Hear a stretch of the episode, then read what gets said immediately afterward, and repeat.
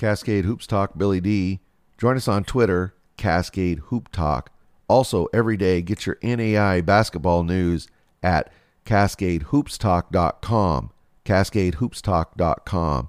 Hey, we got a real treat today. Former NBA player Smush Parker. Uh, he grew up in Brooklyn, played basketball at Newtown High School in Queens. His jersey was recently retired at Newtown. After high school, he went to uh, the College of Southern Idaho, a school that uh, ha- is renowned for uh, a two year college for basketball. He went to uh, Fordham, and out of school, he he wasn't uh, drafted, but he uh, signed with I think originally Cleveland. Went over to Europe for a bit, played in Greece, and then the most famous part of his career then ensued as he signed with the Los Angeles Lakers as a an emergency guard, and he ended up starting for them all 162 games over a two-year period. Played in the backcourt with Kobe Bryant. Uh, unfortunately, that period of his career is best known for what some would call a feud, uh, whatever word you want to use, uh, disagreements with Kobe Bryant. When actually the real story of Smush Parker starting for two years under Phil Jackson is the fact that he did it by sheer determination and hard work. And that's what I admire. And he did something that people said he probably couldn't. And that's what we all should admire. Smush is uh, currently working to become a referee, and he also does clinics, free clinics for young people. Smush wants to inspire those that also may be in his situation where hard work is going to be the the pathway to better things in their life. It is called Smush Inspires. We'll probably do a show on that later. He also has a basketball. If you need a basketball, get the rock and get the Smush Parker basketball. Anyway, I think you're really going to enjoy listening to Smush. He's a heck of a nice guy. And uh, his story to me was inspiring, and I hope you find it inspiring as well. We'll begin in 30 seconds. Cascade Hoop Talk, Billy D. We're thrilled today uh, Smush Parker's joined us. He's uh, played all over the globe, played uh, for the LA Lakers. Uh, has a real interesting background. Smush, I appreciate you taking the time to be on the show. No problem. Thanks for having me. Let's go back to uh, your days in New York. Uh, you and I were just talking about it. You grew up in uh, Brooklyn. yes, sir. When did you discover that you were a little bit better than most of the other guys? Um, uh, to tell you the truth, I would say around 13, and the reason for that was because uh, that was the that was the year and the first time I actually played organized basketball. Up until I was 13, I was just playing in the streets of New York. I was playing in whatever gym that I followed my dad to, and I was playing, you know, with the local half court kids, just shooting around, playing little three on threes or 20. I don't know if you guys know what 21 in Utah is, but you know, it's a one against everybody uh, kind of um, ordeal. You know, you have to score 21. You you know, uh, it's twos and ones. Yeah. And whoever wants to play can play. So it's like one against everybody. Um, that's 21. Uh, Utah is the same concept. It's just games 100 and uh, it goes by five. So up until I was 13, I had never played organized basketball. Never was on a team. Never played in a league with referees. But it was then when I started playing with kids my own age in an organized uh, setting that I realized that the 13 year olds that were, or the 13 year olds period that I was playing against weren't as good as I was. I, I want to ask you about 21 because you grew up on the East Coast. I grew up out in the West Coast. When we played 21, okay. what you did is you shot a free throw and then you uh, made that, you followed it up with a lay in. And if you, you kept going until you, you missed and then whoever hit okay. 20, 21 first won. That's no, a different no, that's game? a different twenty-one. Yeah, it's a different game. So our twenty-one is like a one oh, on a one-on-one, but it's one on whoever wants to play. So five guys are in the in the gym shooting half court and they want to play twenty-one. It's you against five other players, and now you have to you have to score to get to the free throw line. So if you get the ball, you go on one against five, you score you score a basket, whether it's a jump shot or a layup, that's two points. Then you go to the free throw line and you have a chance to shoot for one point. If you make three in a row, then you get the ball back and you go up against the five guys again to score the two points. This is exactly Smush why every time I go by a, a schoolyard and see it empty on a sunny day, it makes me sad. Uh, because Oh man. we, uh, we, you know, kids making up your own games or making up the games that were passed on to you, whether it was basketball or baseball or whatever. I mean, that, I just think a lot of kids are missing out. So you you grew A up in. of- Br- go ahead, Bush. I'm going. Sorry. No, I was, I was, I was, I was in agreement with you. A lot of kids are missing out on uh, just playing in the streets like we did back in the '80s and '90s. I mean, I don't know what you guys did in the '70s. I don't know how old you are. I'm not that old, but I know in my era, my generation, playing in the streets was essential to you know just being a kid, and you don't see that much anymore. Yeah, and the the less skills you had, the more you had to go up to the school and shoot because you wanted to be good enough that somebody pick you. Yes, sir. You trust trust me, I was on that end of it. And you know what? Even in the seventies, the ball was round. I can attest to that, Swoosh. So uh, yeah, I'm a little bit older than you. So then you uh, you you're a Brooklyn guy, but you end up going to school in uh, Queens. Yes, sir. You know how did that happen? How did you end up at Newtown? Newtown High School in Elmhurst, New York, Queens. Um, it's that has an interesting story. Um, I actually started out my high school uh, as a ninth grader because my junior high school at the time uh, had a ninth grade. So I, I entered high school as a ninth grader, and I actually went to Washington Irving for art and got accepted to Washington Irving, which is in Manhattan, for art. And because I could play basketball so well, a, guru, a basketball guru by the name of Rodney Parkin, a relation, discovered me and was like, you know what, we need to put you into a better basketball program.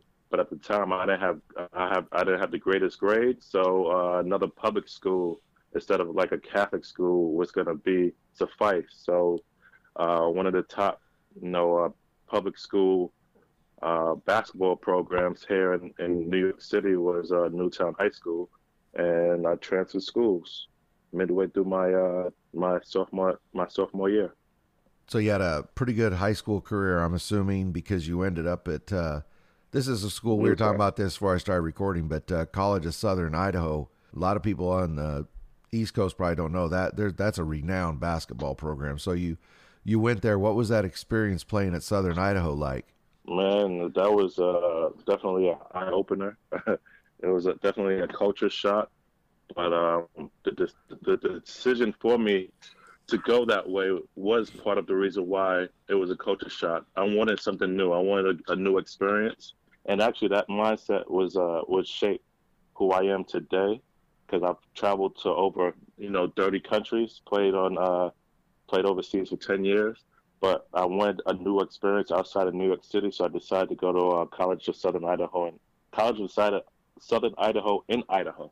When you left Southern Idaho, then you entered the draft. You got undrafted, uh, and then you then you signed on with the Cavaliers, and that's where the real real fun began. Because uh, boy, you went on the ultimate basketball road trip. So where is the very Yes, first sir. play place that you played professional basketball?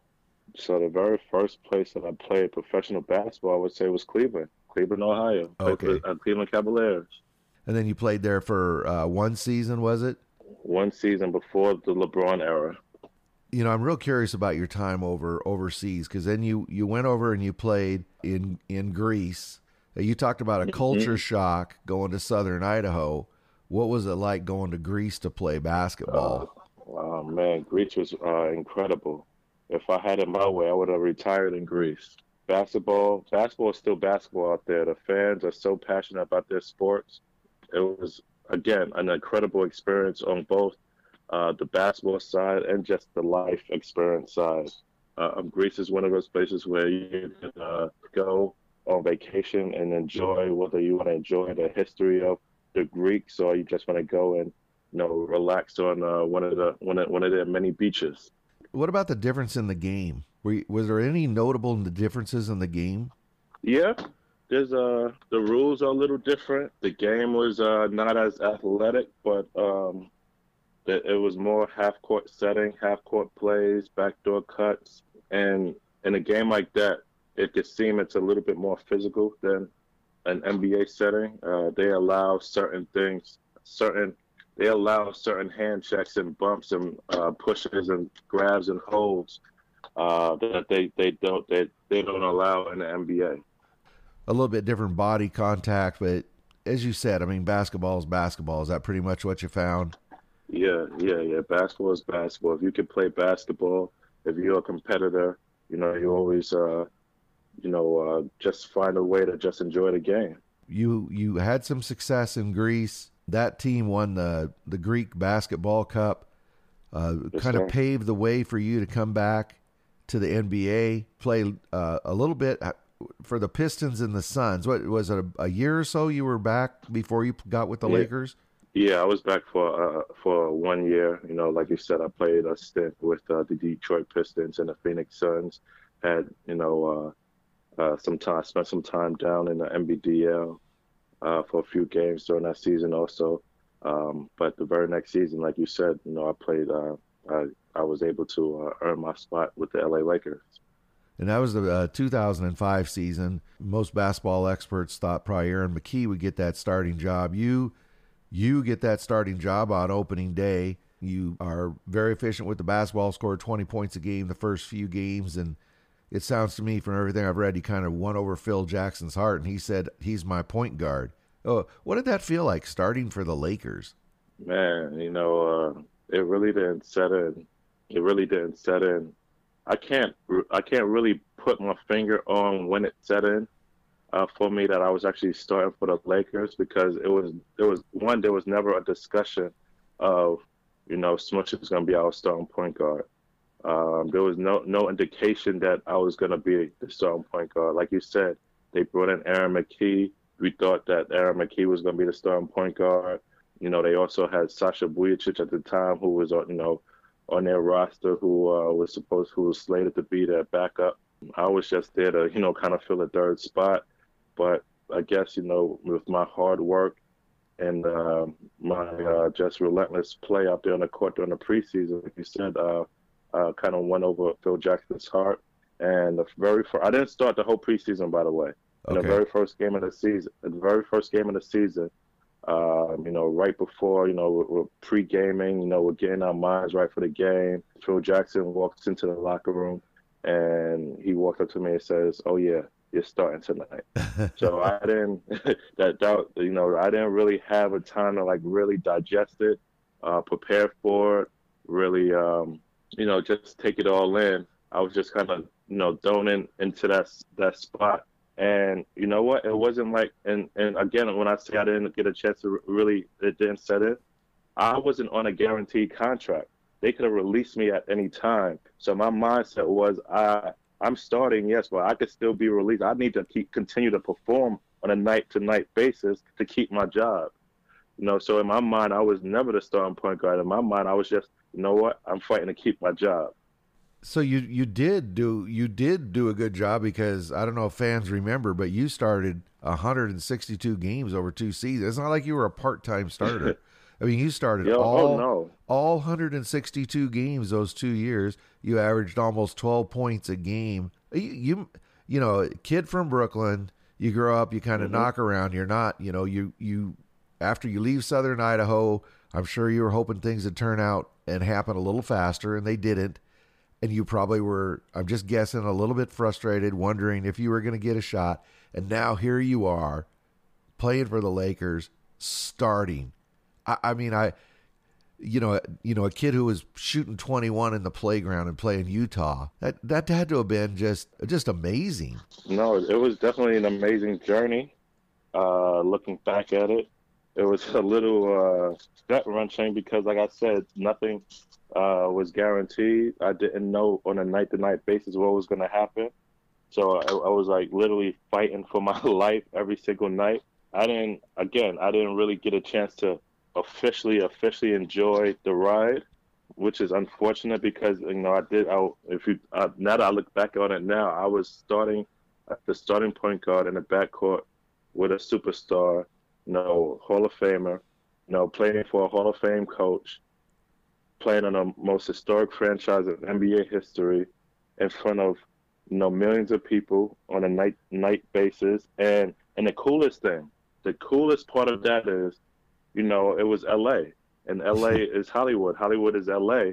You know, um, that's where all the actors and actresses and models, the people who actually, you know, entertain the world in their movies on the blue screen, they were there to be entertained by me. You know, you see, you know, Denzel Washington sitting courtside. You see Jack Nicholson sitting courtside every game. You see actresses and models walking around watching you, and they they they're there to be entertained by you, and these people entertain the world, and that was just a pretty cool experience.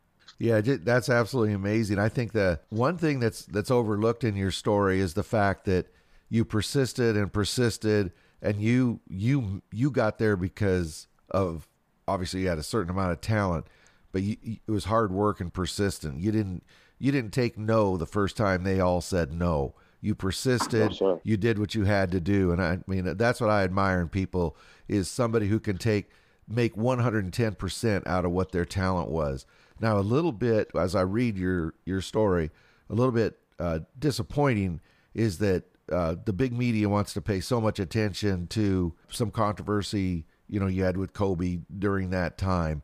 But to me, you know, the story is that you were, you were able to persist and play, you know, a couple of years with the Lakers under Phil Phil Jackson. I mean, how do you see it? Does it frustrate you that eh, people just want to know about run-ins with Kobe? I, I don't know how else to describe them.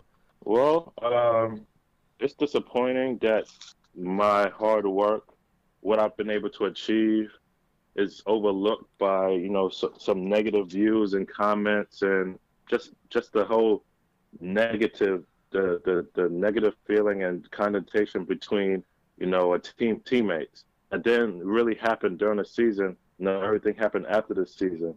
Um, but a, a lot of people miss miss they they miss the story the story was i was a walk on that started 100 how many games 162 uh, games 160 I started 162 games, the most uh, consecutive starts in the, in in the, in uh, in those two seasons out of anybody in the NBA. I was a walk on. I was like, you know, the, the like the Rocky story, like the underdog. Absolutely, yeah. And, and people don't understand that I actually overachieved in the spot that I was I was put in. I didn't underachieve. People, you know, act like you know the Lakers brought me in and they was paying me millions.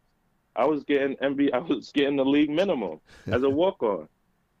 You know, and I was and I and I like you said, I averaged close to twelve points, twelve points, point double figures on a on a uh, in a system offense where you know somebody you know a guy was taking forty shots a game. I was the third option behind Kobe and Lamar Odom when I was a walk on. I wasn't supposed to start, but I started whole two seasons. Yeah, and Smush, I just love that story. That's why that's why I was trying to pull it out of you because I 100% agree with you. And I people I know that people who listen to this podcast will understand it uh, because a lot of small college parents, families, players listen to this. Small college player, you know, you went to Southern Idaho, right? So people who are at the non-name colleges tend to, and this is just my opinion, tend to play quite a bit harder because they feel like they have something to prove. They don't play entitled; they play hungry. Of course, you know, to piggyback off of what you said, you know, we we do have something to prove you know, because we are the underdogs. So you know, the red carpet wasn't rolled out for you know for a guy like me or players that go to you know uh, smaller universities or smaller colleges. We had something to prove. We have. I had. I had to prove to the world that I belonged on that big stage. That I was good enough to be a player, not only in the NBA but starting in the NBA. And I had to. I had to. You know, bring it every night. Why? Because I was in the backcourt with one of the you know greatest basketball players of all time. And my understanding, I think there's a record while you were at the Lakers for the highest scoring backcourt ever, the, the most points out of the backcourt, I think 94 or something. Yes, uh, sir. So, yes, sir. So you definitely accomplished something that a lot of people said probably Smush Parker will never accomplish this, but you put your head down, you worked every day, and you were able to do it. One thing I'm I'm really curious about. I asked you about playing in Greece, but you played in uh, you played in China. Now, basketball in China got a lot of attention when the uh, the basketball uh, TV rights thing came up. That a big controversy a while back, and I don't think people really understood how big uh, basketball was in China. Uh, talk to talk talk to us about playing in China. What was it like? What are the fans like? Okay, playing in China that was a that was an interesting place to play in China because uh, you know there's let's just say um, just let's, just say there's a million people in China. Just say there's a million people in China. out of those million, there's only one culture of people that live in China. So if I was, I, I felt like I was the only black face in, or just a, a like it, it was it, that that was that was more of a culture shock than me playing in Idaho. And I actually, you know, when I played in Idaho, I met people that never met a black person in real life before. So that's saying a lot. And one thing I learned about China, there's 180 different dialects of uh, Cantonese and Mandarin. Not even the Chinese understand themselves. You'll have one. I thought it was pretty funny. You'll have one uh, person saying one thing, and another interpret it a totally different way. I mean, it was it, it's it was kind of uh, hilarious in a way, but it was difficult for me for somebody who didn't speak any Mandarin or Cantonese, just trying to you know communicate with them uh, from my perspective, and they didn't understand themselves was uh, was uh, you know interesting. You know, Swish, I I want to ask you about these other. Uh, you then then you went and you played in Russia. You really Yes, went sir. around the globe, didn't you? What was unique about sir. playing in Russia? Well, Russia, there's a few things that's interesting about Russia. One, they still they're still living in the '70s. uh, when I say that, you know, uh, their Amtrak service or their trains, you know, are, are more uh, are still like stage coaches. No, I've never seen a, a stagecoach in real life. I've only seen it in movies. Uh-huh. Until I went to Russia.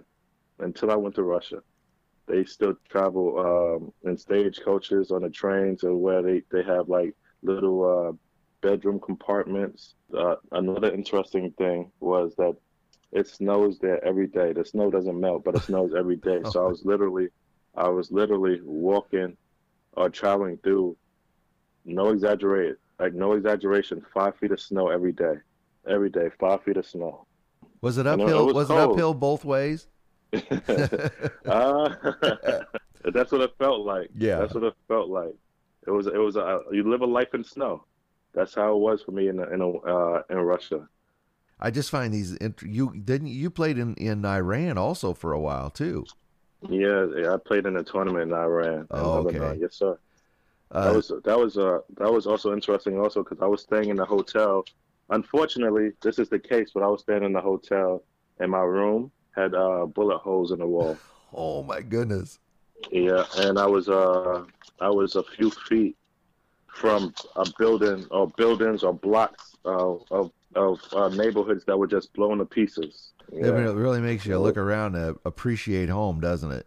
Oh yeah. Listen, I definitely appreciate the little things um, here that the creature comforts of uh, what we have here in the United States that I you know didn't look at before. Like you know the little things like sidewalks, you know pavement, concrete, like things like that. You go, you travel to places like you know Africa. I was in Morocco and Tunisia, and I played in Angola. In these places, they don't have sidewalks. Everybody they walk around in dirt all day. Oh. And I'm not saying the whole country is that way, but just in you know most areas in, in those in those places, people walk and live in dirt. So when it rains, you know what dirt turns into, right? Mud. You know, I think that's kind of I think that's sad. You know, I grew up in a small town in Southern Oregon, and I know a lot of people who just never get out of their home area. You know, maybe never get too much away from about 300 miles from home. Or uh, you grew up in uh, Brooklyn there, and I'm sure a lot of your friends probably never get out of the state of New York. And I always think that's sad when people don't have a chance to get out and you know see the, the at least the country and see the different cultures and people and get to know them. And you've had the opportunity to see it all the, all around the world. What Yeah. doing that and seeing everything from Iran to China, Russia, Venezuela, Dominican Republic, Greece. What are one or two things that jump out in your mind about what you didn't know about your home, about Brooklyn or America? What are what are one or two things that just jump out at you about uh, being outside the country? To be honest, to be completely honest, to be completely honest, you know, um, one thing I, I you know I take away from my travels is that people who live outside of the of the United States are happier people than we are, and they and they have half the things that we have. No, yeah, the, uh, kind of that entitled thing in the United States. entitled or you know we just take things for granted like our like their focus is not our focus and i'm not saying you know our focus is bad our our focus here is you know making a mighty dollar, you know work, you know and things like that. Our value system is different. When you travel outside of the state, their value system is family. So they value family. They value spending time with family. They uh, value spending time with friends. They, like in Greece, they have a, um, you know, their lunch break is three hours, what they call a siesta. And you know, again, it's bad for the, you know, it, it showed it's bad for the economy, lifestyle as far as lifestyle is concerned, and you know, the the longevity of their health and you know the in life. Those people are happy. They spend it's called a siesta. They they go out and they have a three hour lunch where where they're with their family and with their friends daily you know, whether they're, you know, talking, joking, laughing, spending time with them. And it, it, that lifestyle is, is, you know, pretty great. And there's very little crime there. Uh, not saying that there is no crime, but there, you know, there's very little crime there. Here, you know, uh, we don't value family as much anymore. And, you know, people are trying to, you know, outwork the next, outdo the next. Is you know, we have the survival of the fittest mindset. Only the strong survive. You know, if I don't get it, somebody else is going to get it. So uh-huh. let me work harder and they we, we lose we lose the value of spending time and enjoying family. It just it, it shows in how people are. You know, there's a lot of hate, there's a lot of crimes, there's a lot of you know um, negativity that's floating around. It's, it's unfortunate, but that's one of the biggest things I take away from you know my travels um, all across the globe. And it's not just one place. I mean, I you know Venezuela. I played in Venezuela, and it's a third world country. And I've seen people in tin huts that lived on the side of a highway, but yet and still they're happy. They're smiling. They're joyous. They're festive. And again, it's a third world country. They don't have the haves that we have. And, you know, it's almost like a catch 22. Do you want that kind of lifestyle and happiness and, but live that way? Or do you want to live in the creature comforts of the States and work and, you know, uh, you have food at your uh, food whenever you want it. You have stores, resources, things of, of, of that nature. I mean, I, you, I don't know. It, it, it's it's two different two different value systems, but that's one of the biggest things I take away that people outside of the states, you know, value their life and their family and happiness rather than you know their jobs. Oh wow! I, I mean, I love your perspective, and too. This is this is from a man who's been all over the world, and and is telling you what he what he saw, and, and you had quite a bit of access when you were in these countries. I'm assuming as a as a basketball player, oh, yeah. you weren't uh, you know just in one neighborhood. You you got out, you were able to get out and around and, and see quite a bit. I imagine. Oh yeah, well when you're playing somewhere, you know, for a season, you know, you're living somewhere, you know, for a year or six months or eight months, you get out. You don't, you know, it's not like a vacation where you go and you stay in a resort for a weekend and then you go home. No, I lived in these places, lived, isolated by myself. Like I, I wasn't gonna stay in the house and you know uh, twiddle my fingers, you know, all day and uh, play PS4 the whole time I was there. No, I, another reason why I decided to go to these places so so I can learn, so I can I can I can uh, experience, and that's what I did. I you know went out, I drove around, walked around, you know, I did. Uh, I you know, I was with the native. I was with the natives, so to say, quote unquote. Right. Understood. So tell us a little bit about what uh, you just stopped playing. You played for Albany not too long ago.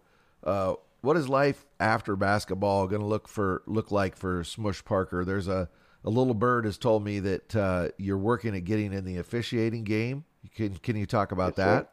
Sir. Yes, sir. So uh, right now, what I'm working on. I just uh, officially retired from the game of basketball about two and a half years ago.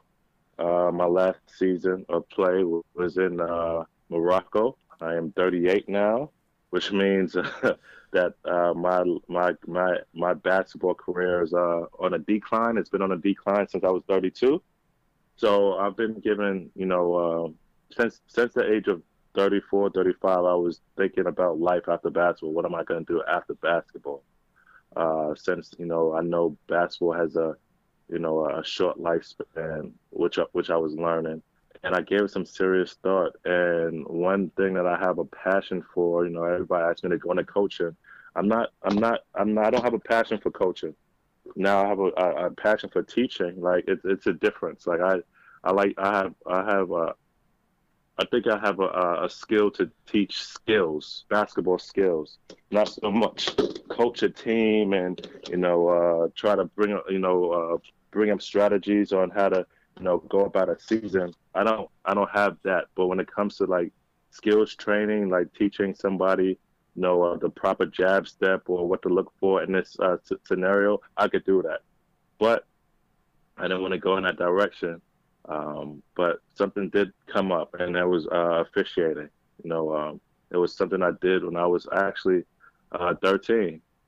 It was something I did when I was 13. Also, uh, I was paid to, you know, uh, every Saturday morning to come in and referee the kids that were younger than me, the seven-year-olds, the eight-year-old, the nine-year-old games. And uh, full circle, it came back full circle. Here I am, you know, um, doing the officiating uh, thing again.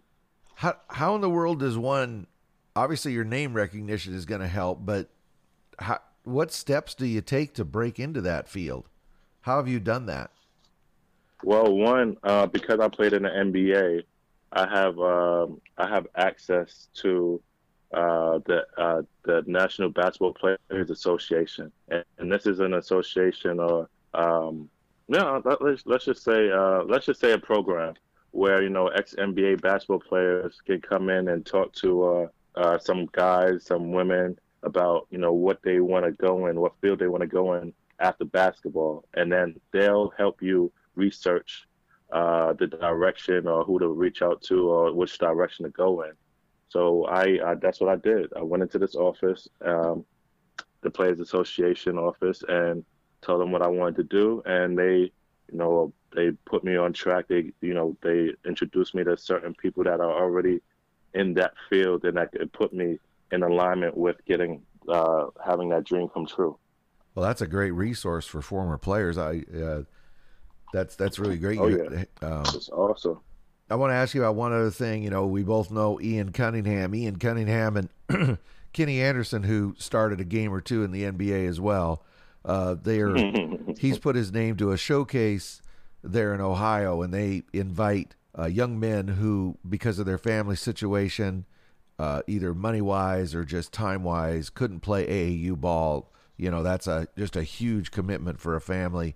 But because mm-hmm. these young men aren't Division One material, they probably they got overlooked. Okay. They they believe it's an underserved community, and uh, I understand uh, from Ian that if time works out, you're also going to try to attend uh, the Kenny Anderson Showcase as well.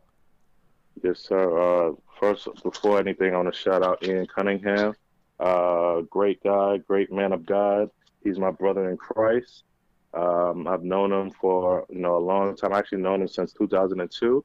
Um, we didn't really, you know, uh, spend as much time together back then as we do now, but we ran in the same circles, and we've just been in contact, you know, um, since. He's a great guy. He has a great family, and also shout out to Kenny Anderson you know, also a New York guy, Queens, Queens uh, born.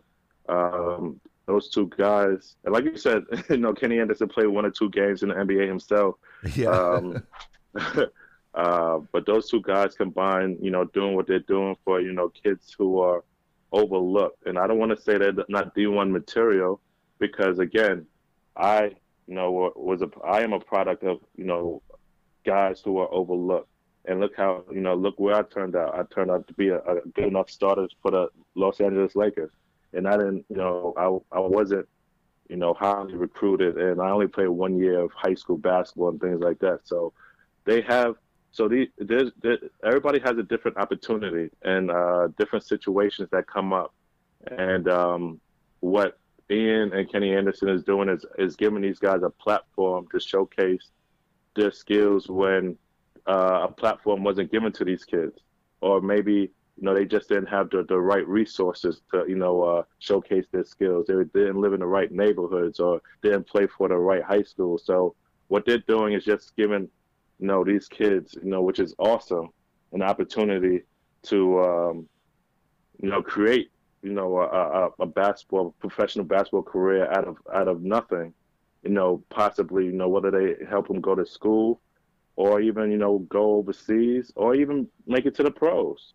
And and I just think it's it's great and that's why I want to support if I can like I said if, like you said if time permits I'm definitely going to be there for that Well, I want to I want to join you in uh, giving the shout out to uh, Ian Cunningham. Uh, I don't believe things happen just by chance, but I had a kind of an accidental meeting with him, and he uh, got me interested in the Kenny Anderson showcase. And I think what what is I agree with you 100. percent What they're doing there is is phenomenal, and uh, they help out some young men to get to school, uh, use their talents to better themselves. Is the way I, have heard it put. Uh, but yes, if anybody wants to know more about that Kenny Anderson showcase, you can just type in Kenny Anderson Showcase on Twitter, or you can go to at I A N C L E 1, at I A N C L E 1, and that's Ian Anderson's Twitter. Or if you can't find any of that, just uh, go to Cascade Hoops Talk on Twitter, and I'll Cascade Hoop Talk on Twitter, and I'll make the connection. But you should be able to find it under Kenny Anderson Showcase. Well, Smush, I really appreciate you taking the time uh, today. Uh, really great talking to you. I enjoy your story. A very, very interesting life up to this point. As you're and you're only 38. You're young. I'm only 38. Am I young? I don't feel young. That's what has put some years on my body.